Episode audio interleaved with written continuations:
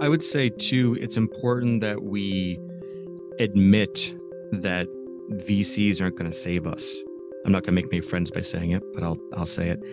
And the reason is look at the numbers, right? I'm an economist. I'm always going to go bring you back to the numbers on this one, Laura. And a half of VCs lose money. From the Defense and Aerospace Report, this is The Downlink, a podcast about the intersection of space, the space business, and defense. Not just what's over the horizon, but what's happening above it. I'm your host, Laura Winter. Hello again, Downlink listeners. This month, this podcast is focusing on the state of the space industrial base, civil, commercial, and military. And it would seem the state of the military industrial base is weighing heavily on the minds of the administration and those in Congress. This week, I was given a rare opportunity to visit the Council on Foreign Relations for a members event where Undersecretary of Defense for Acquisition and Sustainment, William LaPlante, was giving his take on the state of the military industrial base. This clip is a little long, but it gives a grand view view of the thinking inside the Department of Defense, which of course includes the U.S. Space Force. Here's LaPlante. I would say that we're in this. We're in a year, and I'm hoping this is true, of really a big time transition in how we think about manufacturing, design, and production and sustainment in the defense world. And it's, it, you know, I think that um, there was a really good article in the New York Times about a month ago where the author went back. I think he interviewed Norm Augustine about the Last Supper. Did anybody see that article? We showed the, showed the chart of the actual notes that Norm Augustine took after the meeting with Les Aspin. So it, this was not an accident. This was, this was, you know, people say, how did this happen? It's like, well, no, we planned it. This was deliberately done by the government. It, it was, uh, it was decided that we, we were not going to need the industrial base that we had during the Cold War. We were not going to need the shipyards. We were not going to need the arsenals. We were not going to need fill in the blank. We were going to need to go from this number to this. And as the article said in the, in the session, Les Aspin said, We're not going to do it for you. You guys figure it out. And so, you know, you've all seen the charts that show the providers go from this in the early 90s to this. So that wasn't that wasn't just it happened or we looked the other way or we forgot about it. That was a deliberate strategy. And you think about the alternative. Think about no, we should have kept most of those things going and just funded them. I don't think the country would have accepted that. It wouldn't have made any sense. But if we agree we are where we are, um, are there challenges? Well, what I was going to say though is where we're going. Mm-hmm. The, where we, we also went is we went to minimizing inventory. And so, so that's where we are right now. So what's changed now is that we've gotten acceptance, I think broad acceptance politically on we can't let this happen again, that we didn't let this go too far, and this was, goes back decades, and that we need to, uh, need to rebuild and rebuild, and that the other piece of it is really focus on production. We have not focused on production in this country in defense. So those are, that's where we're going. But we're in the, in the middle of a pivot, and it's really kind of exciting to see. Um, there's actually a lot of really good news going on. So anyway, that's a short answer, a longer answer to your question. Sorry. No, that's great. And, and actually, I think what you're talking about is this is a decision, and we need strategic patience, if, if anything. Or impatience. I mean, I'm impatient about it too. But um, I, you know, I'm just thinking about this. Every when you focus on one thing in production and in long lead items and break it down, you can really break a lot of barriers. It just takes focus, and you have to can't do business as usual. Uh, now, if you remember, in a recent episode out of the Space Symposium, the Space Force Chief of Space Operations also said that the Space Force and the space industry had to change the way they do business or be relegated to the frozen middle. So, obviously, the acquisition, supply chain, production, sustainment, you know, that philosophy is department wide. As LaPlante said, we're pivoting to the rebuilding of the industrial base to protect the homeland, project power, and stand by our allies and partners, and all the stuff that goes into that bucket labeled U.S. interests. And most agree that this base needs to be fit for purpose 10, 20, 30 years out. And it shouldn't be any surprise that building or rebuilding the military industrial base requires capital investment from both the public purse and the private sector. But here's the thing Congress, venture capitalists, those that are traditional or corporate, they can't provide the funding. But what happens when a company can't access that operating capital? Not because they don't have a contract, but because the bank where said capital is stored fails. For the prime contractors or primes, you know, they're the big and established companies with multiple bank accounts with multiple traditional national banks this isn't such an issue. But if you're a small to medium sized space technology business with a million or so in operating cash socked away in a number of accounts with your bank, which is likely a regional one that focuses on providing regional services to emerging technology businesses and also to the venture capitalists that invest in these technologies, what if your bank fails? You're left holding the bag, and it's an empty paper one until the Federal Deposit Insurance Corporation steps in. And when it does, it only has to pay out $250,000 per account. Meanwhile, you, the bootstrapping business owner, you've got employees to pay, utilities to pay, and invoices from your suppliers to pay. You've got money, but you can't access it because the doors to the bank are locked up tight. A lot of the companies developing the technologies that the Space Force will want to use in the near future banked with Silicon Valley Bank or SVB. It failed in March, and a lot of the venture capitalists that invested in these companies, and which should have provided a temporary line of credit to see some of these companies through until they regained access to their funds, well, those VCs also banked with SVB, so the only thing they could offer was another empty paper bag. This is a problem George Pullen briefly mentioned in an earlier episode, just after SVB failed. And since then, and just this week, another bank has failed, this time First Republic Bank. And according to the FDIC, since 2009, 513 banks in the United States have failed. So this isn't really even an anomaly. And it got me thinking if we're going to want a strong space industrial base, we've got to take a look at the financial system that underwrites it. So I brought back George and invited Jess Harrington from McKinsey and Company. Here's our conversation. George, welcome back. And Jess, welcome to the Downlink podcast. It's great to be back, Laura. Great to be here. You know, I've invited you both to come on the podcast to have a pretty deep discussion on how the Silicon Valley bank failure has revealed some pretty serious problems with how space startups and small to medium sized space companies access capital, especially when the financial system is under stress. But before we dig in, let's do some introductions. So, Jess, you're new to the podcast. So please take a moment to introduce yourself. You know who you are, what you do, and what you're working on. I'm Jess Harrington. I'm a consultant at McKinsey and Company, and I lead the defense and federal team for Radar, which is our aerospace and defense analytics platform. Um, at McKinsey, I do a lot of private equity and corporate strategy. And I spend a lot of time looking at defense and space technology uh, and startups and more established players. And George, you're a regular on the podcast, but you know, we get new listeners all the time.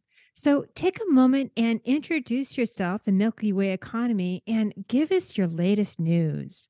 Sure. So my name is George Pullen. I am the chief space economist for MilkyWay Economy. We are a fifth industrial revolution think tank. We specialize in providing educational services and consultancy, and we also invest a little bit uh, into various space industry and deep tech companies. Um, as far as the big news, uh, very recently, MilkyWay Economy signed a CRADA, which is a cooperative research and development agreement. I know it's a no acronym zone with the AFRL, which is the Air Force Research Lab.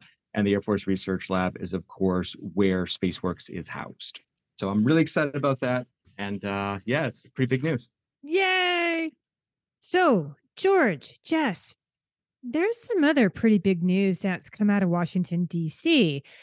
Three reports one from the Government Accountability Office, or GAO, one from the Federal Reserve, and another from the Federal Deposit Insurance Corporation, lovingly known as the FDIC. Taken together, these reports are hundreds of pages long and really get into the minutiae of regulations, policy, and responsibilities of government. You know, the kind of stuff that makes a rocket scientist's eyes glaze over. So, just first off, and broadly, George, why are these reports so important? That's a great question. And I think what it all comes down to is for each of these, it is letting people understand what safety and security mechanisms are in place for continued operations of banks and for the continued presence of the banking services that they provide. And we care because a lot of them have space industry clients, um, whether they be larger clients or smaller clients, they're all using bank services. And so when banks have fragility or instability or extreme cases of volatility, like we've seen in the past few months, hopefully we not gonna see any more of those, hopefully. Um, people get nervous. And of course, here in the space industry, that's uh, particularly a hard hit for us because as you mentioned, sometimes finance can make our friends who are rocket scientists' eyes roll back in their head. But will this actually affect policy moving forward, or is this just sort of an exercise? Ooh, that sounds like an opportunity to read tea leaves. Um, I am. right, the, the, well, you're the, an economist, not not a market analyst, so go that's for right, it. That's right. So, I think if we think about what the fundamental function is of banks, it is to provide a place for depositors to store their funds and provides a mechanism which applies a money multiplier to the rest of the economy. It also is supposed to remove frictions from transactions. And so, in as much as any of these policies promote those three objectives, that is good for the overall economy, and that's also good for our space economy that we all love here. And this is for both you, Jess, and George. What's your number one takeaway from these reports, and how does that relate to the space industry? I'm happy to start here. I think first, uh, the initial reports that we're seeing for SVB indicate that there was a cash management problem um, and that FDIC had noticed the problem a little bit before uh, we saw the run.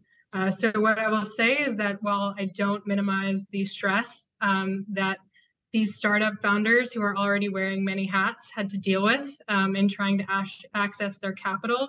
I will say that um, from what we've seen, it doesn't look like a systematic problem for financing for startups generally, um, but there is still uh, things that startups should keep in mind as we look forward towards uh, the future.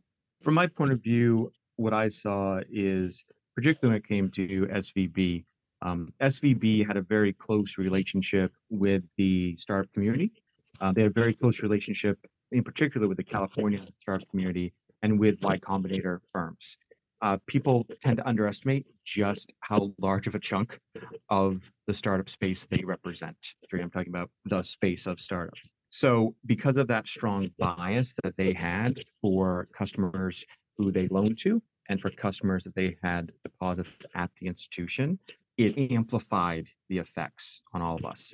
And so, in terms of space firms directly, we know from public reports that certain companies like Rocket Lab and Astra, um, Planet Redwire, I'm thinking of Black Sky, I believe, and Space Perspective, they were among companies that were named who either had traditional banking services or potentially investments within the last reporting period with SVB. And that doesn't even start to scratch the surface of many small and medium sized space companies that also likely were exposed and also likely to go through this turmoil. Now, with the top line news out of the way, we need to get some context here. These reports were prompted by the SVB bank failure, which happened on March 10th which then spooked depositors, leading to the Signature Bank failure.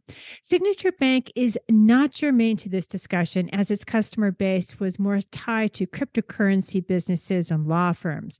But what happened at SVB is, and that's because many space companies and venture capitalists deposited their cash there, which is why I'm now turning back to you, George, because in last month's Space and Finance episode, you said that because of how our financial system works, we put our space sector on a house of cards, which works well enough until one of those cards making up said house comes under stress. Now, George, when SVB failed, you were in the trenches with some of the affected space companies. Could you take a moment and illustrate for us what happened when suddenly one of these young up and coming companies suddenly could not access its hard won or hard earned capital? Sure, and I'll speak in generalities. I won't I won't name names, but what I will say is it's as fundamental as they weren't going to be able to make payroll. And you're talking about startup payroll where it's less than 10 or 20 guys and gals working hard, grinding out the space technology that we need. And it looks like they're not going to have any direct deposits next week. That's a big deal. How did they even find out that SVB Bank failed? The news. They were they were hearing it on the news. They weren't getting a call from someone.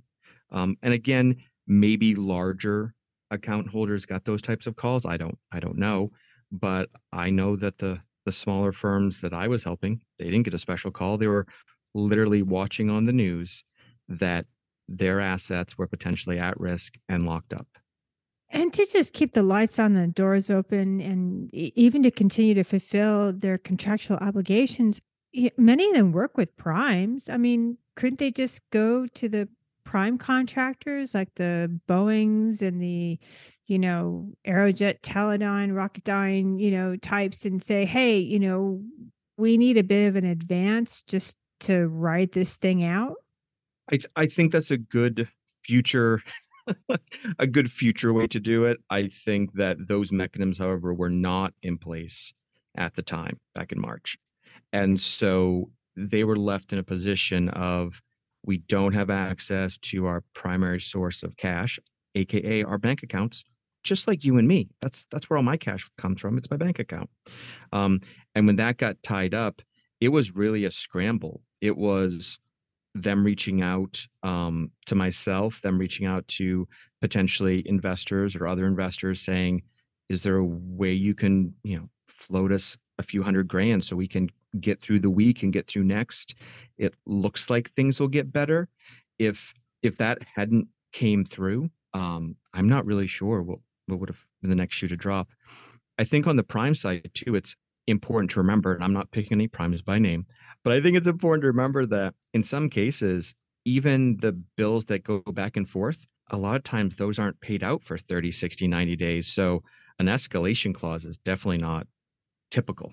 And why wouldn't a VC, you know, jump in on this? I mean, it's you know the company is hurting for capital. It gives them a good negotiating position for a bigger percentage of the business. Why weren't VCs jumping in and, and saying, right, you know, here, have a couple hundred thousand, and you know, we'll it'll it'll see you through the next couple of weeks while the FDIC figures this out. So one thing I will say here is I do think that maybe some venture was instantly spooked, and you can't blame them for that. A lot of venture had their money there. A lot of the startups that they invested in already had bank accounts with SVB um, when venture gave their money. But what I, I will say is that um, in this particular situation, it does seem to be that it's being resolved, and that I think what we should be talking about too is that what is the long term impact on venture capital and venture capital's investment in space? Um, and I think what we're beginning to see is well, while we might be a little bit more conservative than we have been over the last couple of years, um, part of that is also an indication of a maturing uh, investment market for space, um, less than uh, really the immediate financial situation. Yeah, I would I would add to Jess's comment that when it came to why didn't we see more VC swoop in and deploy capital, I think there's good examples, and I I know a couple where people who already had money on the table said, yes, let's figure out the way to do this as perhaps an advance or a line of credit. We were looking at putting more in anyway. Um, so so that gave them that ability to come in and and help those startups. But also to the point here, remember there was a lot of VCs themselves who had their accounts at Silicon Valley Bank. And so some of them were also scrambling, right? Remember, VCs don't actually have any money, right? They have it at the grace of the LPs, the limited partners who who, who give the VCs the money. And so this was really something that caused a tremor on both sides of the balance sheet. And then I've got to ask this one because you know when you drive around and you've got let's say Sirius XM playing, you hear advertisements all the time for how easy it is to get a small business loan. Why not get a loan? Why not get a bridge loan? I mean, other small businesses do that. Was that hard to do, or does it make any sense to do that?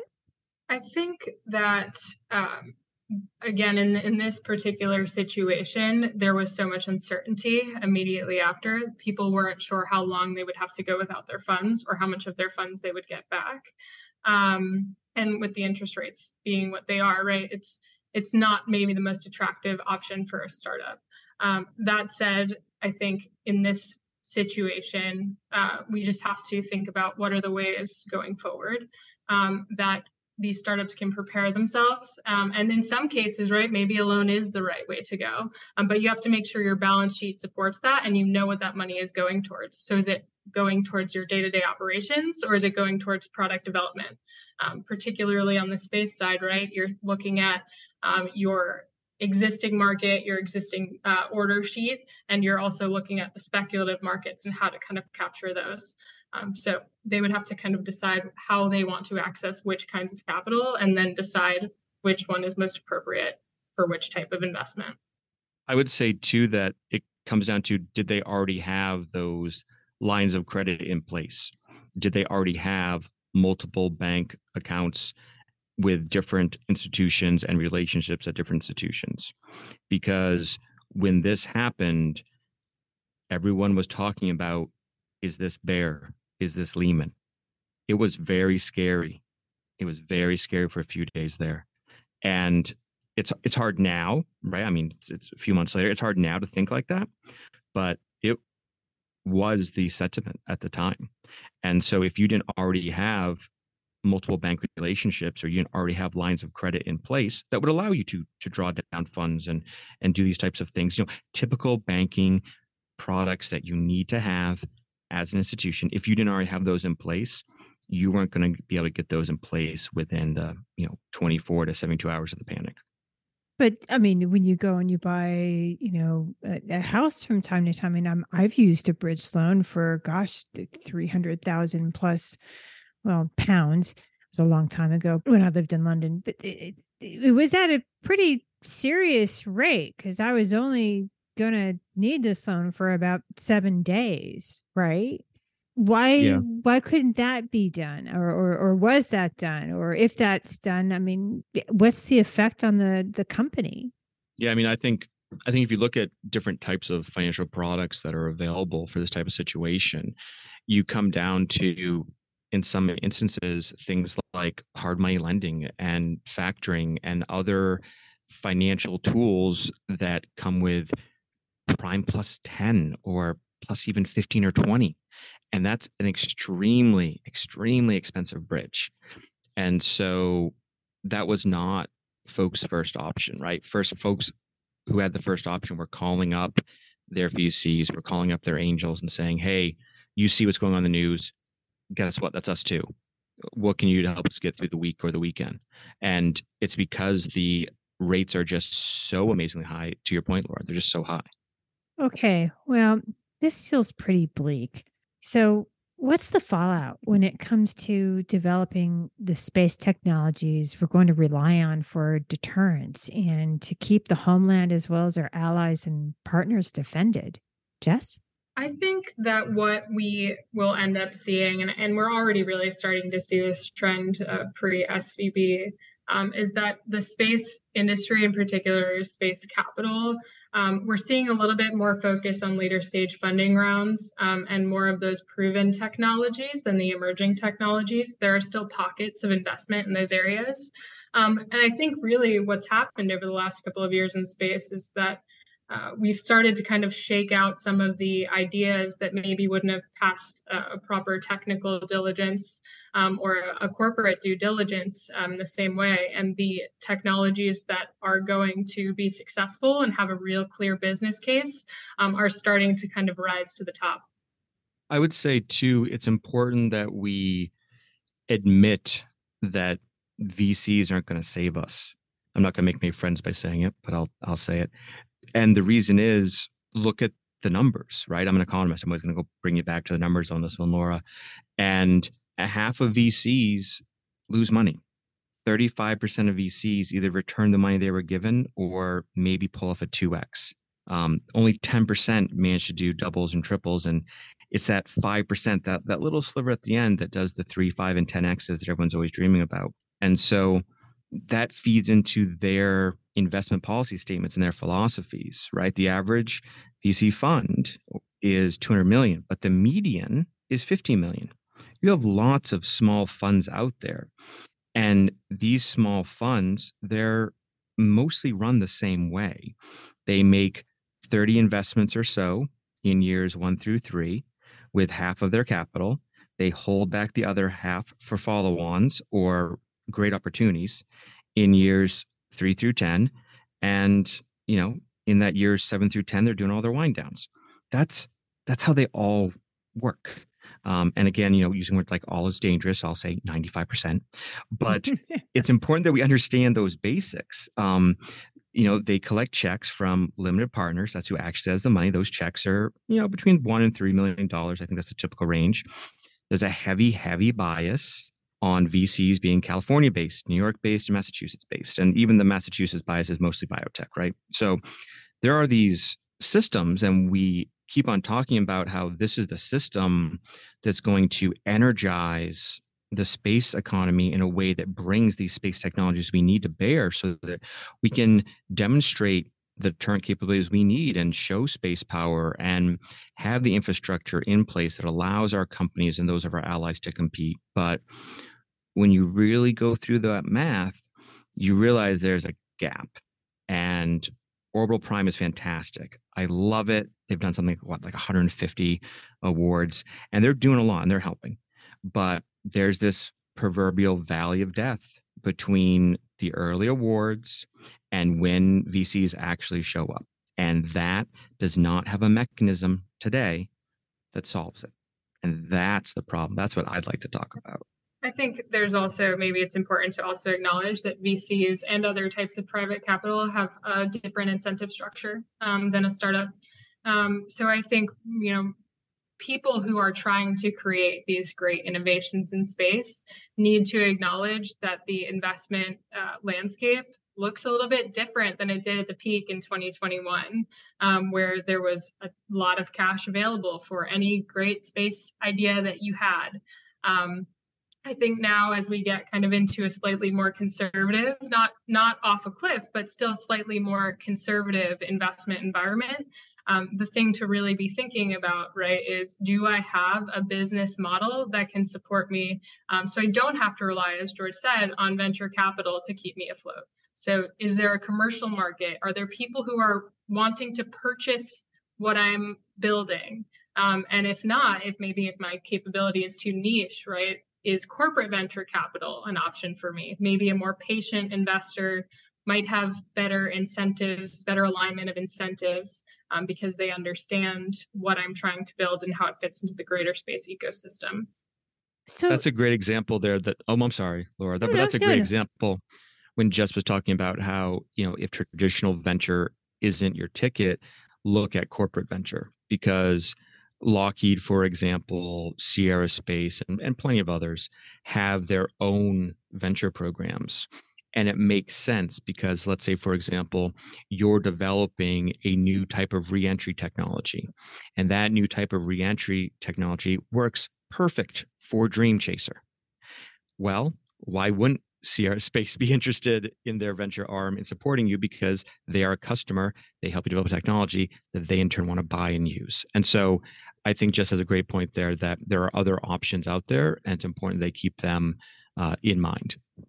So, as I was just about to say, this feels like a financial systemic problem, which, well, is going to require some kind of solution. Is there anything that, you know, the Fed, the FDIC, you know, whoever is in charge, Congress, right? I mean, they write the rules and, and, can pass laws on this, what are the solutions so that our young companies have a chance to at least explore if they have a, a, brilliant idea and lose money and lose their company on their own terms as opposed to losing their company because all of a sudden their cash is locked up because the bank was badly managed. I i will say that um, I, our investment system is maybe a little bit inefficient um, because you do sometimes invest in technologies that are never going to be successful you know a lot of startups fail and sometimes they fail with good ideas and sometimes they fail because they were never going to succeed no matter how much how much capital they were able to secure. Um, but i'll say that our system works better than a command directed system. Um, if, if you look at you know some places where they do have more of a command directed investment system uh, you, you can see that that it does filter out the winners. Um, so i think we're not necessarily starving innovation of capital um, with things the way that they are now. Um, I I won't speak on policy, but what I will say is that I do think that our investment system um, is is a little bit inefficient, but it, it does really help us to get uh, to good innovative techs uh, whenever uh, whenever the idea closes a business case. Yeah, but there's that whole valley of death, and that's when there isn't stress on this system. That is absolutely true. And um, the Department of Defense and, of course, government has been trying to solve that problem for a little bit of time. Um, but I think this is where you maybe think about how else can I generate a profit while I'm waiting for the government to pay me? Um, so, do I have a commercial offering for what I'm trying to build? I think we've seen so many really great innovative space concepts in the commercial market.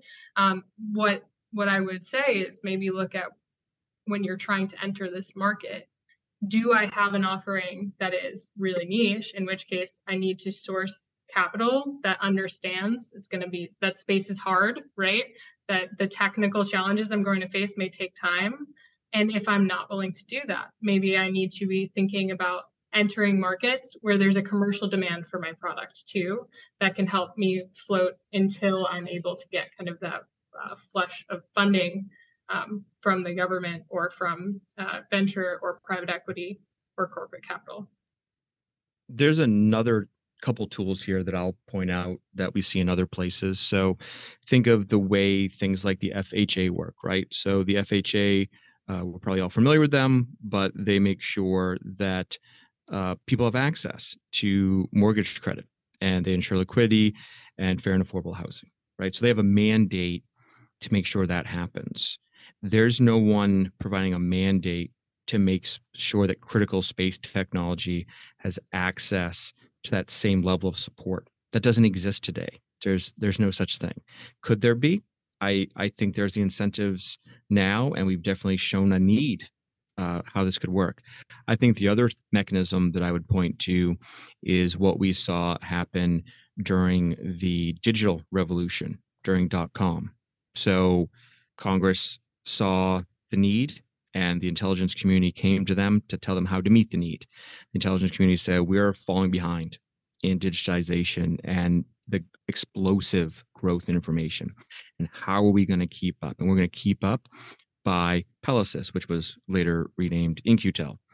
And they said, okay, we're going to create this entity which will help you lead and help you transition from awards and before you can always get the VC funding or other types of funding sources. And we'll be there as that bridge. And we will serve this purpose to make sure that the technology that we need to complete our mission on the Intel side is accomplished. Space needs that too. And there's already a model in place that Intel used. We could use the same model and do it for space with a focus on space and space technology, space power projection, and making sure that the needs of everyone from Space Force to NASA are met in a new and innovative way using an existing product that we know works.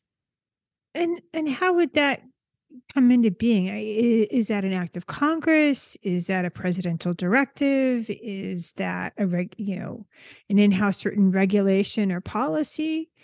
How, how does that become a, a thing? What's interesting is there's been papers on this topic on the success of In-Q-Tel and its mechanism and the authorities under which it was established. There's actually two or three that you could hit on Bing and find right away. Um, in terms of for space, that's more unique, and so the application of it here is something that I've been talking about for a while now. Um, I mentioned it in my my last book, and I do think there's a need here, but I haven't seen any um, you know push from the top to make it happen, and that's that's where it would have to come from. George, Jess, we could make a series on this subject, but we've run out of time. Thank you so much for coming on the downlink. Thank you for having me. Fun as always, Laura. Thanks. That's it for this week. If you like what you're hearing, follow the downlink on Twitter and subscribe to the podcast on your favorite podcast platform. For the latest defense news and analysis, listen to the Daily Defense and Aerospace Report podcast hosted by Vago Muradian and listen to Cavas Ships to hear the latest on what's happening in the maritime domain. I'm Laura Winter, and thank you for listening.